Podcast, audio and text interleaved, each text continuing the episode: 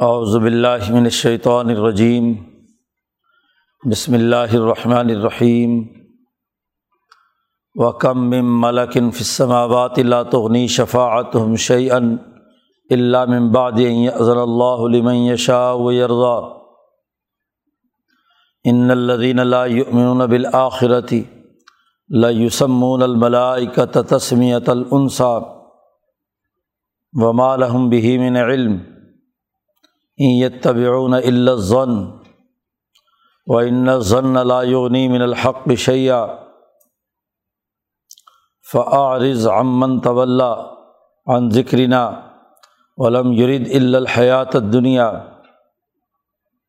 ذالک مبلغهم من العلم. ان ربک هو اعلم بمن ضل عن سبیلہ وهو اعلم بمن اهتدى. ولی اللہ مافِ السماوات و مافِ العرض لیجزی الدین اصاء بما عملو و یجزی الدین احسن و بالحسنہ الدین یجتنبون قبائر الاسم الفواحش اللّم ان رب قباس المغفرہ و عالم بکم از انشاکم من العرض وائزن تم اجنتن فی بطون امہاتکم فلا تزکو انفسکم و علم بمن اتقا صدق اللہ العظیم۔ یہ صورت النجم کا دوسرا رقوع ہے۔ اس صورت مبارکہ میں اللہ نے ڈوبتے ہوئے ستاروں کی قسم اٹھا کر یہ حقیقت واضح کی تھی کہ یہ کتاب مقدس قرآن حکیم واحیوں یوحا ہے۔ ایسی وہی ہے جو اللہ کی طرف سے نبی اکرم صلی اللہ علیہ وسلم پر کی گئی ہے۔ اور آپ صلی اللہ علیہ وسلم پر نازل ہونے والی اس تجلی کے بارے میں کہا کہ وماینت قرآن الحوا کہ نبی اکرم صلی اللہ علیہ وسلم اسے محض اپنے خواہش نفس سے بیان نہیں کرتے۔ بلکہ یہ اللہ کی طرف سے نازل ہونے والا ٹھوس اور مستحکم علم، مضبوط علم ہے۔ تجلی طور کے بعد تجلی رب محمد صلی اللہ علیہ وسلم کی وضاحت کی گئی ہے کہ یہ مستقل اور مضبوط علم کی بنیاد پر گفتگو ہے۔ یہ محض اوہام و جنون نہیں، جیسا کہ تمہارے خیالات اور یہ بات بھی واضح کر دی کہ جبرائیل جو علم لانے والے ہیں، وہ طاقتور ہیں، کوئی اس میں مداخلت نہیں کر سکتا۔ اور ذات باری تعلیٰ کی صدرت المنتہا تک بھی نبی اکرم صلی اللہ علیہ وسلم تشریف لے گئے ہیں۔ تو یہاں جو علم آیا ہے، وہ بالکل صحیح حقائق کائنات پر مبنی اور ٹھیک ٹھیک معلومات پر مشتمل ہے۔ اس کے مقابلے میں تمہارا معاملہ یہ ہے کہ تم نے اللہ کے ساتھ شریک ٹھہرایا ہے لات و منات کو عزا کو، اور اللہ کی بیٹیاں تم قرار دیتے ہو۔ تمہارا گمان کا یہ حال ہے کہ یہ طبیعون الزن ومات حول انفس تم گمانات کی اتباع کرتے ہو، اور جو تمہارے نفس کی خواہشات ہوتی ہیں، ان خواہشات کے مطابق چلتے ہو۔ ایک طرف مضبوط اور ٹھوس علم اور اس علم کے پہنچنے کا ذریعہ بالکل مضبوط اور دوسری طرف نفسانی خواہشات اور محض گمانات، ان دونوں کا آپس میں کیا مقابلہ ہے؟ اسی تناظر میں بات چل رہی ہے کہ فرشتوں کو انہوں نے اللہ کی بیٹیاں قرار دیا ہوا تھا اور عورتوں والے نام رکھ کر لات منات اور عزا وغیرہ کے جملے اختیار کیے ہوئے تھے۔ تو قرآن حکیم نے کہا، کم میں ملک انفس سماواتی آسمان و زمین میں کتنے ہی فرشتے ہیں کہ لاتغنی شفاعت ہم شعین کہ وہ کسی ایک چیز کے بارے میں بھی ان کی سفارش نہیں چل سکتی۔ وہ اللہ کے سامنے شفات کرنا چاہیں تو از خود اپنی مرضی سے کوئی فرشتہ کوئی سفارش نہیں کر سکتا۔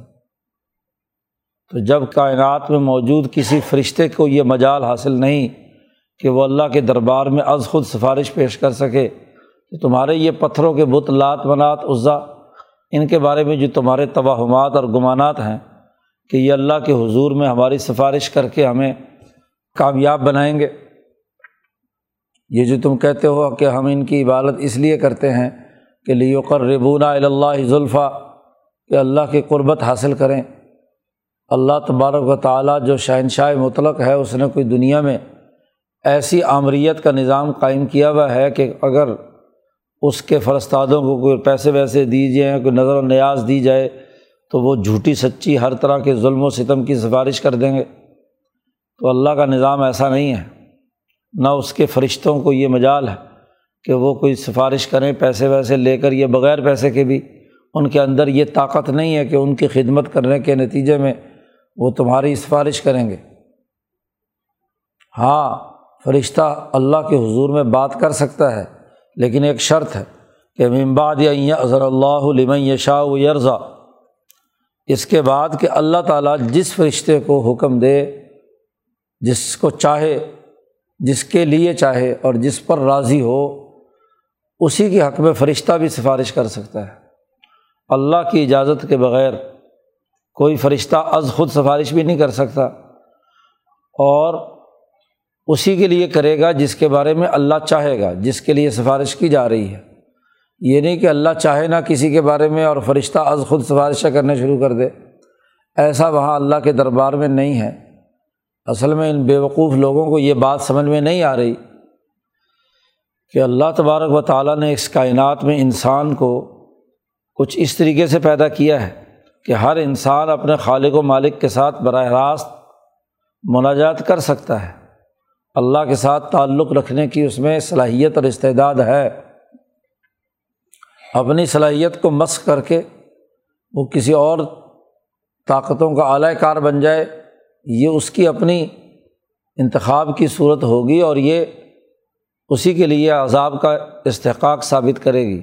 ورنہ ہر انسان ہاں جی اللہ کے ساتھ براہ راست تعلق کر سکتا ہے۔ اللہ کو درمیان میں ایسے واسطوں کی ضرورت نہیں ہے کہ جو از خود خود مختار بن کر کسی کی سفارشی اللہ کے سامنے بنے۔ امبیا فرشتے اور صالحین سفارش کر سکتے ہیں، لیکن اللہ کی اجازت کے ساتھ ہوگا۔ اللہ کی اجازت کے ہٹ کر کوئی آدمی سفارش نہیں کر سکتا۔ اس وقت تو نبی کرم صلی اللہ علیہ وسلم بھی فرماتے ہیں کہ مجھے اللہ اجازت دیں گے تو میں سفارش کروں گا۔ اگر اللہ اجازت نہیں دیں گے تو اس وقت تک سفارش میں بھی نہیں کر سکتا۔ تو کسی کو اللہ کے سامنے دم مارنے کی گنجائش نہیں ہے۔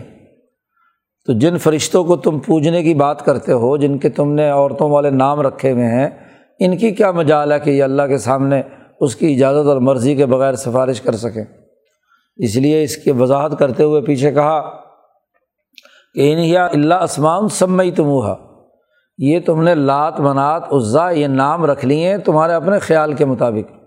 اس کا حقیقت سے کوئی تعلق نہیں ہے۔ تم نے اور تمہارے آبا و اجداد نے اللہ نے کوئی اس پر دلیل اتاری نہیں ہے۔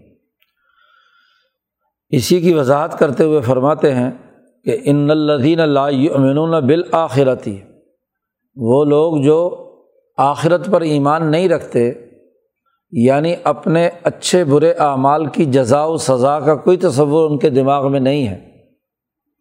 وہ یہ سمجھتے ہیں کہ یہ فرشتے ہماری سفارش کریں گے، اگر ہم ان کی نظر و نیاز دے دیں یہ سمون الملا اکتا تسمیت العنسا کہ وہ نام رکھتے ہیں فرشتوں کے عورتوں والے نام معنس نام، اپنے لیے تو بیٹے قرار دیتے ہیں، اور اللہ تبارک و تعالیٰ کے لیے بیٹیاں قرار دے رہے ہیں۔ فرشتوں کے نام بھی رکھے تو عورتوں والے نام رکھے۔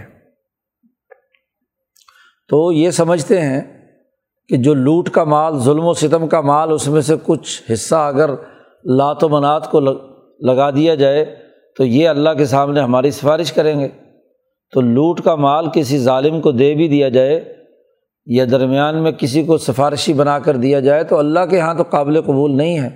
جن انسانوں کا حق مارا ہے، جن انسانوں کو تکلیف اور اذیت پہنچائی ہے، جن کا استحصال کیا ہے تو وہ تو اللہ کی مخلوق ہے، اللہ کا کنبہ ہے۔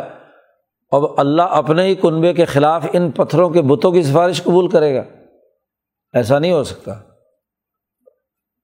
یہ تم نے نام رکھ لیے ہیں ہاں جی کہ ان کے نام بھی عورتوں کے ہیں۔ قرآن اس پوری حقیقت کا تجزیہ کرتے ہوئے کہتا ہے کہ ومالحم بہی من علم۔ ان کے پاس اس حوالے سے کوئی علم نہیں ہے۔ علم تو وہ ہوتا ہے جو ٹھوس حقائق کی بنیاد پر ہو، سچائیوں کی بنیاد پر ہو، اس کے تمام مقدمات صغرا اور قبرا صحیح ہوں، صحیح طریقے سے اس میں برہان ہو۔ برہان وہی کہلاتا ہے کہ جس کے مقدمات حقائق کے مطابق ہوں، جس سے نتائج حاصل کرنا چاہتے ہیں، تو اس کی بنیادیں کوئی علمی ہوں۔ تو ان کے پاس علم نام کی کوئی چیز نہیں ہے۔ ایت طبعون اللہ دوبارہ فرمایا کہ یہ اتباع کر رہے ہیں گمانات کی۔ ایک طرف زن ہے اور ایک طرف قرآن کا یہ علم ہے جو نبی کرم صلی اللہ علیہ وسلم پر آیا ہے۔ تو علم اور محض وہم، محض اٹکل، محض اندازہ، محض گمانات، یہ دونوں برابر قطعی نہیں ہو سکتے۔ علم کا جب بھی مقابلہ ہوگا ظنون و اوہام سے، تو علم فائق ہوگا، بلند ہوگا۔ اور یہ ظنون و اوہام کہیں نہ کہیں غلطی کی وجہ سے کام کرنے والے کو بھی تباہ و برباد کر دیتے ہیں۔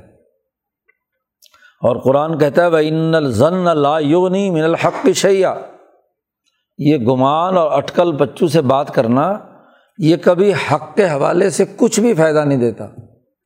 اس سے حقائق کا ادراک نہیں ہوتا۔ کوئی آدمی کہے کہ جی میرا گمان ہے، میرا خیال ہے، میرا اندازہ ہے۔ تو اندازے گمانات سے حق واضح نہیں ہوتا۔ حق تبھی واضح ہوتا ہے کہ جو آپ دعویٰ کر رہے ہیں یا جو آپ کے پاس معلومات ہیں وہ بالکل ٹھیک ٹھیک اور سچ ہوں۔ تو سچ سے سچائی برآمد ہوتی ہے۔ جھوٹ اور اوہام اور گمانات سے حقائق اور سچائی کیسے آتی ہے دنیا میں؟ کچھ نہیں آ سکتا۔ ایک بڑا واضح قانون اور ضابطہ قرآن نے بیان کر دیا کہ ان ضن لا یغنی من الحق شیا کہ زن کوئی فائدہ نہیں دیتا حق کے حوالے سے، کچھ بھی تو شعی ان نکرا کہا۔ ایک معمولی سی بات بھی، کوئی چھوٹا سا دنیا کا کوئی بھی عمل ہو، وہاں اندازہ کبھی کچھ فائدہ نہیں دیتا، بلکہ الٹا نقصان کر دیتا ہے۔ اندازے سے کسی فرنیچر ساز نے لکڑی کاٹ لی، تو کیا ہے؟ فرنیچر نہیں بن سکتا، وہ بیکار گیا سارا معاملہ۔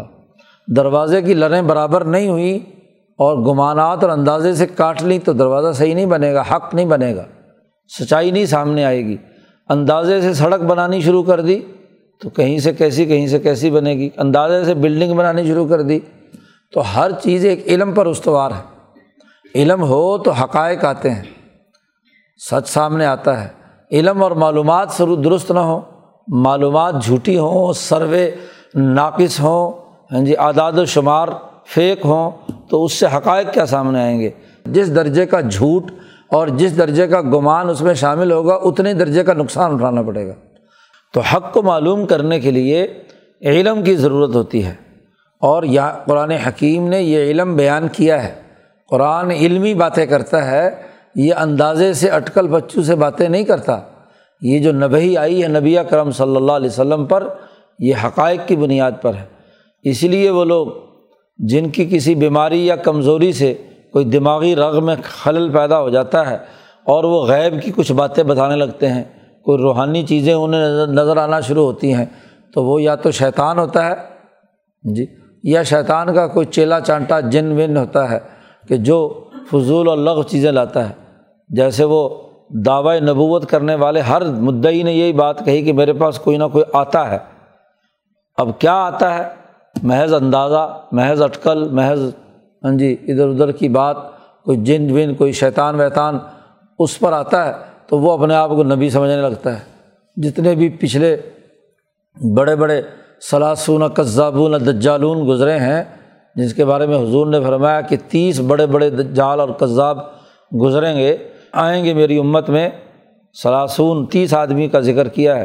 تو ہر ایک دجال کے اوپر کوئی نہ کوئی چیز آتی ضرور ہے۔ جیسے خود نبی کرم صلی اللہ علیہ وسلم کے زمانے میں ابن سعید کوئی بارہ پندرہ سال کا بچہ تھا، تو اس کا بھی کسی جن سے رابطہ تھا۔ تو وہ بھی کہتا تھا، میرے پاس کچھ آتا ہے، تو میں بھی رسول ہوں۔ تو حضور صلی اللہ علیہ وسلم اس کی معلومات کرنے کے لیے گئے تھے کہ کہیں یہ وہ دجال تو نہیں پیدا ہو گیا جو آخر میں آنا ہے۔ تو حضور نے فرمایا کہ نہیں، وہ ہوتا تو اس کا اور معاملہ تھا۔ تو اس طرح کی چیزیں آتی ہیں، لیکن ہوتا وہ شیطان ہے۔ محض اندازے ہیں، محض گمانات اور خیالات ہیں۔ وہی جو ایک آدھ بات سچی ہوتی ہے، باقی سو جھوٹ ملا کر وہ اپنے کاہن کو بتلاتا رہتا ہے۔ تو یہ گمانات ہیں، ان کا حقائق سے کوئی تعلق نہیں۔ یہ علم ہے، کتاب مقدس وہی الہی ہے۔ علامہ شدید القوا، ایک طاقتور فرشتے جبرائیل نے اس کی تعلیم دی ہے نبی اکرم صلی اللہ علیہ وسلم کو۔ تو ان سے حقائق معلوم ہوتے ہیں۔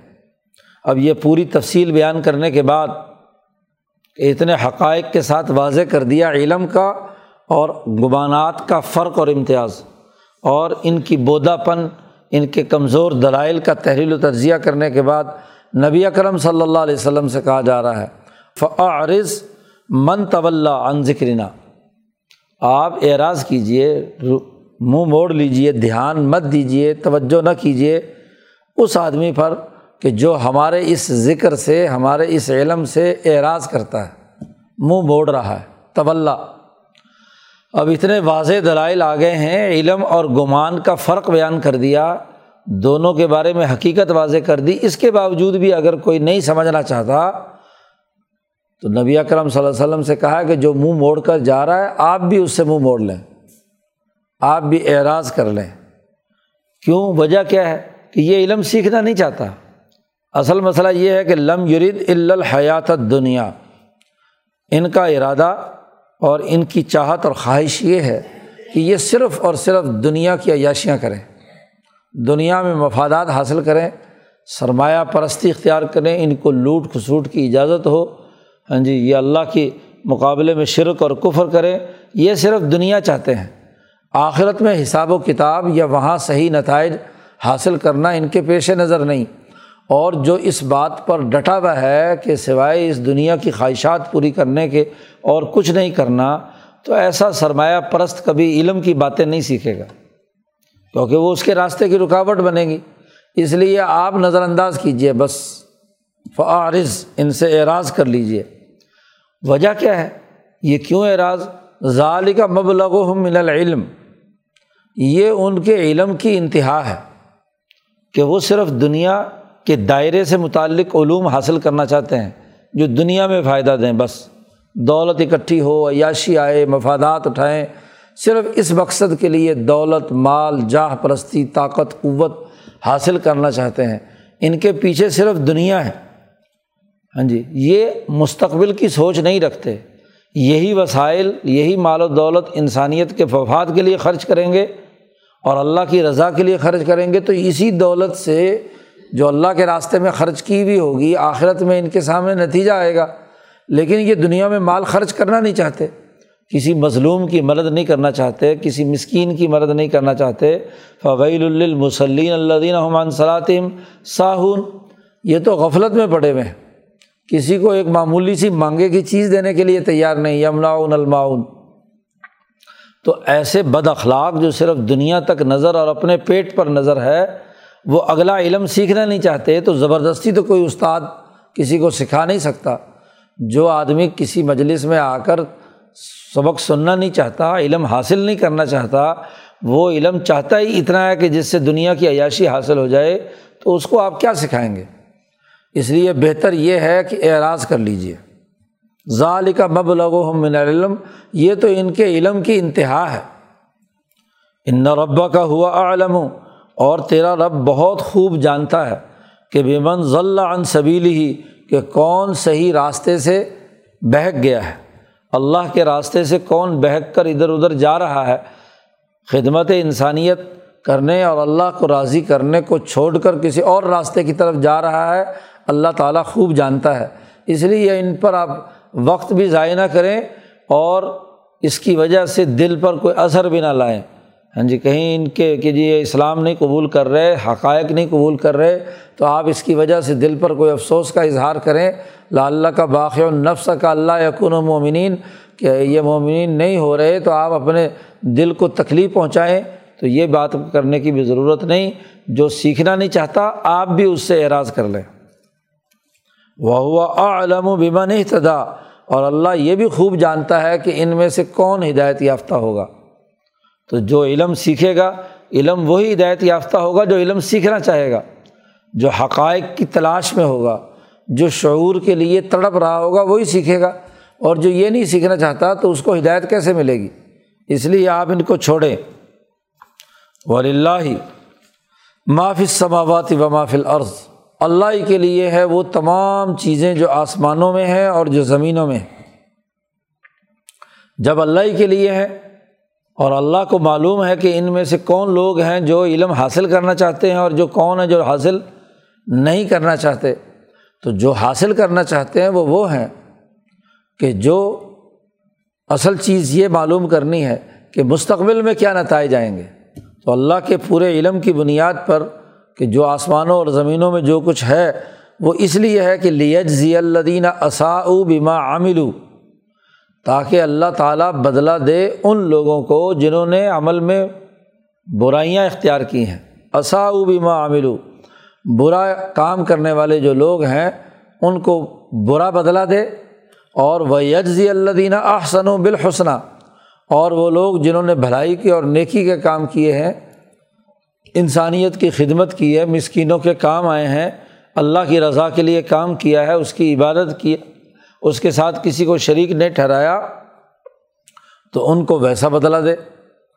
تو اصل علم کی بات یہ سمجھنا ہے کہ دنیا میں انسان بیکار نہیں آیا ہے، انسان دنیا میں جیسا عمل کرے گا، ویسا نتیجہ حاصل کرے گا۔ جیسا کرو گے ویسا بھرو گے تو یہ بنیادی قانون ہے۔ اور ان کے علم کا مبلغ یہ ہے کہ یہ یہ چاہتے ہیں جو چاہے مرضی کرو اور جیسے چاہے مرضی عیاشی کرو، بس دنیا کی زندگی ہے۔ یہاں اگر چودراہٹ قائم ہو گئی، مال و دولت مل گیا تو کافی ہے بس۔ اگلی نظر نہیں ہے۔ حالانکہ دنیا میں جو بھی کام کیا جاتا ہے، وہ کسی نہ کسی بدلے کے لیے کیا جاتا ہے۔ آپ جب بھی کوئی کام کرتے ہیں تو کوئی نہ کوئی اس کی جزا چاہیے ہوتی ہے۔ بدلا چاہیے ہوتا ہے۔ اچھا کام کریں گے تو دنیا میں اچھا نتیجہ نکلے گا۔ برا کام کریں گے تو برا نتیجہ نکلے گا۔ تو بہت سے ایسے کام ہیں کہ جن کی تکمیل موت کے بعد مکم ممکن ہوتی ہے، تو ان کے بدلے جزا و سزا اس کے لیے آخرت کا ہونا ضروری ہے۔ اور یہ آخرت کے منکر ہیں۔ اور جب آخرت کے منکر ہیں، تو محض اندازوں کی بنیاد پر گفتگو کر رہے ہیں۔ لہذا ان کا کوئی اعتبار نہیں ہے۔ کون لوگ جن کو اچھا بدلہ ملے گا؟ اللہ دینہ یج تنبون قبائل السم الفواہش علم وہ لوگ جو بڑے بڑے گناہوں سے بچتے ہیں۔ قبا الاسم۔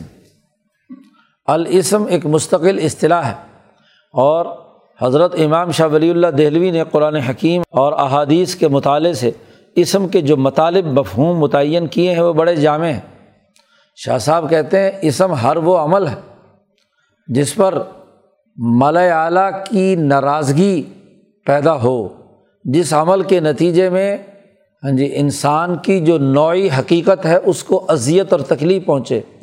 جس عمل کے نتیجے میں ارتفاقات خراب ہوں، جس عمل کے نتیجے میں اس کے اخلاق خراب ہوں۔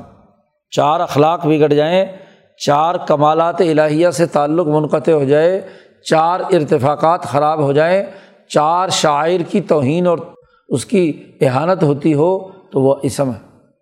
ایک ایسی جامع معنی تعریف ہے، وسیع دائرہ ہے اسم کا کہ جو ارتفاقات کے دائرے سے تعلق بھی رکھتا ہے، اخلاقیات کے دائرے سے بھی تعلق رکھتا ہے، شاعر اللہ کی توہین سے بھی تعلق رکھتا ہے اور مالا اعلیٰ کے غضب اور لانت سے متعلق جو امور ہیں، ان سے بھی تعلق رکھتا ہے۔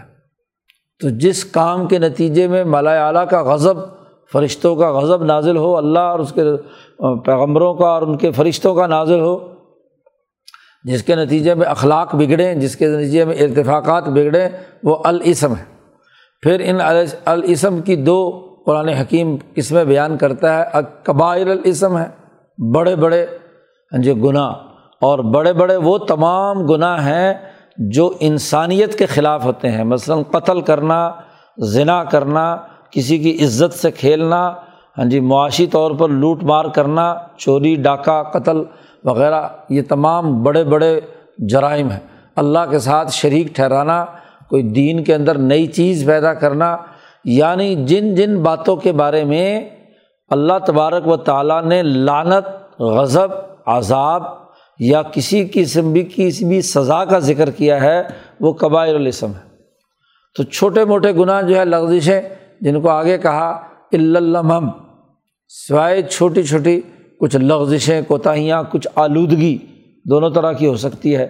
ہاں جی کہ کام صحیح کر رہے تھے لیکن درمیان میں کوئی ایسی غلطی ہو گئی، بھول و چوک ہو گئی یا کوئی ایسا چھوٹا موٹا جرم ہو گیا کہ بنیادی خرابی تو پیدا نہیں ہوئی لیکن کمی آ گئی اس کے اندر۔ تو وہ گناہ صغیرہ کہلاتے ہیں۔ تو احسن و بالحسنہ وہ ہیں کہ جو قبائل الاسم سے بچے رہے۔ والفواہش فواہشہ کی جمع ہے، بے حیائی کے کام یعنی ہر ایسا عمل جو معاہدات کو توڑ رہا ہو۔ میاں بیوی کے درمیان جو معاہدہ ہے اسے توڑنا جنسی بے حیائی ہے۔ اور لوگوں کے مالیاتی حقوق توڑنا یہ مالیاتی بے حیائی اور خرابی ہے۔ اسی طریقے سے باقی امور بھی ہیں۔ سیاسی نظم و نسق کو توڑنا، یہ بھی معاہدات کو توڑنا اور اس کی خلاف ورزی، یہ بھی فواہشہ کے اندر شامل ہے۔ تو تمام وہ چیزیں جو انسانی اجتماعیت کو توڑنے والی ہیں، معاہدات کی خلاف ورزی ہونے والے ہیں، جو ان سے بچتے ہیں۔ اور جو چھوٹی موٹی لغزشیں ہو گئیں وہی ہیں صرف ان کی، تو وہ جو اس سے بچتے ہیں، ان کے لیے اچھا بدلا ہے۔ اب جن سے چھوٹے گناہ ہو گئے، لمم ہو گئے، تو ان رب کا واسع المغفرہ۔ بے شک تیرا رب بڑا وسیع مغفرت کرنے والا ہے۔ بنیادی جو انسانیت کے امور ہیں، وہ اپنا لیے۔ ان میں کوئی خرابی پیدا نہیں ہوئی۔ اللہ کا جو بنیادی حق ہے، وحدانیت کا، وہ تسلیم کیا ہوا ہے۔ شرک اور کفر سے اجتناب ہے، تو چھوٹی موٹی لغزشیں جو ہیں وہ اللہ واسع المغفرہ ہے، وسیع مغفرت کرنے والا ہے، تو وہ معاف کر دیتا ہے۔ ہوا عالم و بکم، پیچھے کہا تھا کہ اللہ تعالیٰ خوب جانتا ہے کہ ان میں سے کون گمراہ ہے اور کون ہدایت یافتہ ہے۔ اسی کی تناظر میں یہ بات کہی کہ ہوا عالم و بکم، اللہ تعالیٰ تمہیں اچھی طرح جانتا ہے۔ از ان شاکم من العرضی جب تمہیں زمین سے پیدا کیا تھا۔ اس وقت سے تمہیں جانتا ہے۔ تمہارا ابھی جین بنا تھا، تمہارے ماں باپ کے یہاں نطفہ بنا تھا زمین سے جو غذا تمہارے ماں باپ نے کھائی تھی اور اس سے تمہارا جسم بننا شروع ہوا تھا۔ اللہ میاں اس وقت سے جانتا ہے۔ ان شاکم من العرضی اور وعز ان تم اجنتن اس کے بعد کا مرحلہ یہ ہے کہ تم اپنی ماؤں کے پیٹ میں نو مہینے رہے۔ ماں کے پیٹ میں آنے سے پہلے جب زمین سے تمہارا مواد وجود میں آیا، تو اس وقت سے تمہیں جانتا ہے کہ تمہاری ساخت، تمہاری جبلت، تمہارا جو حیوانیت اور ملکیت ہے، وہ کس درجے کی ہے؟ تو زمین سے جب تم پیدا ہوئے تھے، اگایا گیا تھا تمہارا وجود، تو اس وقت سے اللہ تعالیٰ تمہیں جانتا ہے اور اس وقت سے جانتا ہے کہ ان تم اجنتن فی بتونی امہاتکم۔ تم اپنی ماؤں کے پیٹ میں جنین تھے۔ جنین وہ بچہ جو نظروں سے اوجل ہے۔ ماں کے پیٹ میں، لیکن ماں کو اس کی دھڑکن، اس کی حرکتیں، ہر چیز معلوم ہو رہی ہوتی ہے۔ تو وہ جنین جو ابھی مکمل بچہ نہیں ہوا، لیکن بچے کے مشابے یعنی تم تھے جب ماں کے پیٹ میں نو مہینے رہے، اس وقت سے جانتا ہے کہ تمہاری ساخت کیا ہے۔ کیونکہ وہیں پر یہ فرشتے نے تمہاری حالات کو دیکھ کر چار چیزوں کا اعلان کیا تھا کہ رزق کتنا ہوگا؟ ہاں جی عمر کتنی ہوگی؟ شقی ام سعید شقی ہوگا یا سعید ہوگا؟ تو ان باتوں کا اعلان تو فرشتے نے تمہارے وجود کو اسی وقت دیکھ کر کر دیا تھا۔ تو اللہ تعالیٰ کا تو تمہارا پورا پورا علم ہے۔ اس لیے فلاں تزکو انفسکم، اپنے آپ کی خوبیاں مت بیان کیا کرو۔ اپنے آپ کو پاک اور پوتر مت سمجھو۔ لا تزکو انفسکم اپنی تعریفوں کے پل باندھو کہ میں اتنا نیک ہوں، میں اتنا اچھا ہوں، میں اتنا عمدہ ہوں، میں فلاں ہوں، میرے اندر یہ صلاحیت ہے، میرے اندر ہاں جی نصبی شرافت ہے، میرے اندر حسبی شرافت ہے، اور فلاں ہے اور فلاں ہے۔ تو یہ اپنے آپ کی تعریفیں کرنا، خود ہی اپنے منہ میاں مٹھو بننا، یہ کوئی اچھی بات نہیں ہے۔ ہمیں تمہارا خوب علم ہے، اور اس وقت سے علم ہے جب تمہارا ابھی وجود بھی نہیں ہوا تھا۔ انشاق کو من العرض تمہیں پیدا کرنے لگے تھے زمین سے۔ اور جب تم ابھی اپنی ماؤں کے پیٹ میں تھے، اس وقت سے ہمیں علم ہے۔ اس لیے فلاں تزکو انفسکم، ہوا علم و بیمانی تقوا وہ خوب جانتا ہے اس کو جو متقی ہے۔ تقوا اختیار کرنے والا، ڈر ہاں جی کے ذریعے سے اللہ کا علم حاصل کرنے والا ہے۔ تو فعارض امن طول جو روح گردانی کر رہا ہے، آپ اس سے اعراض کر لیجیے اس کو نظر انداز کیجیے کیونکہ وہ دین قبول ہی نہیں کرنا چاہتا۔ وہ تو دنیا کے پیچھے لٹ لیے پھر رہا ہے۔ اس لیے جو متقی ہیں، جو سمجھنا چاہتے ہیں، ان کو سمجھائیے۔ ان کی بنیاد پر جماعت بنائیے اور وہ جماعت ہی آگے چل کر انقلابات برپا کرے گی۔ ان کے خاتمے کا وقت قریب ہے۔ اس لیے ان کو نظر انداز کر کے اپنی توجہ اپنے متقی لوگوں کی طرف دیجیے اور ان کی تعلیم و تربیت کا اہتمام کیجیے۔ جیسے جبرائیل امین جو طاقتور تھا، انہوں نے علم آپ پر منتقل کیا ہے، ویسے ہی آپ اپنی طاقت اور قوت کو ان لوگوں پر خرچ کیجیے جو اس کے طالب ہیں، جو ان حقائق کو ماننا چاہتے ہیں، جو اس علم کے سلسلے میں باقاعدہ رہنمائی لینا چاہتے ہیں، جو آپ کی کلاس میں آ کر سبق سننا چاہتا ہے، اسی کو آپ سمجھائیے۔ اس کی طرف نظریں فوکس کیجیے جو باہر بیٹھا ہوا ہے، نظر انداز کیے ہوئے ہے، آپ سے اعراض دور بھاگ رہا ہے۔ تو اس کے پیچھے اس کا فکر غم مت کیجیے یہاں بیٹھ کر، یہاں جو تعلیم حاصل کرنا چاہتے ہیں متقی، ان کی طرف آپ توجہ دیجیے تو پہلے رقوع میں بنیادی طور پر کتاب مقدس قرآن حکیم کی حق، حقیقت بیان کر دی کہ وہ حقائق اور سچائی پر مبنی ہے اور مضبوط علم ہے وہ یوحا ہے۔ اور اس دوسرے رقوع میں ان کے فکر و عمل کا بودا پن اور کمزوری اور محض گمانات اور اوہام کی بنیاد پر بنائے جانے والے ان کے رویوں اور ان کے سسٹم کی خرابی بیان کر دی اور اگلے رقوع میں پھر اس کی مزید تفصیلات گزشتہ موسا علیہ السلام، ابراہیم علیہ السلام کے واقعات کے تناظر میں بیان کی ہیں۔ اللہ تعالیٰ قرآن حکیم کو سمجھنے اور اس پر عمل کرنے کی توفیق عطا فرمائے۔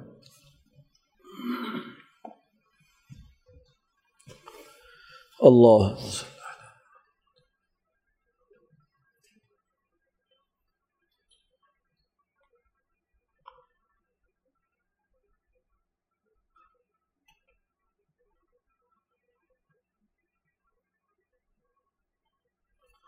اجمعین۔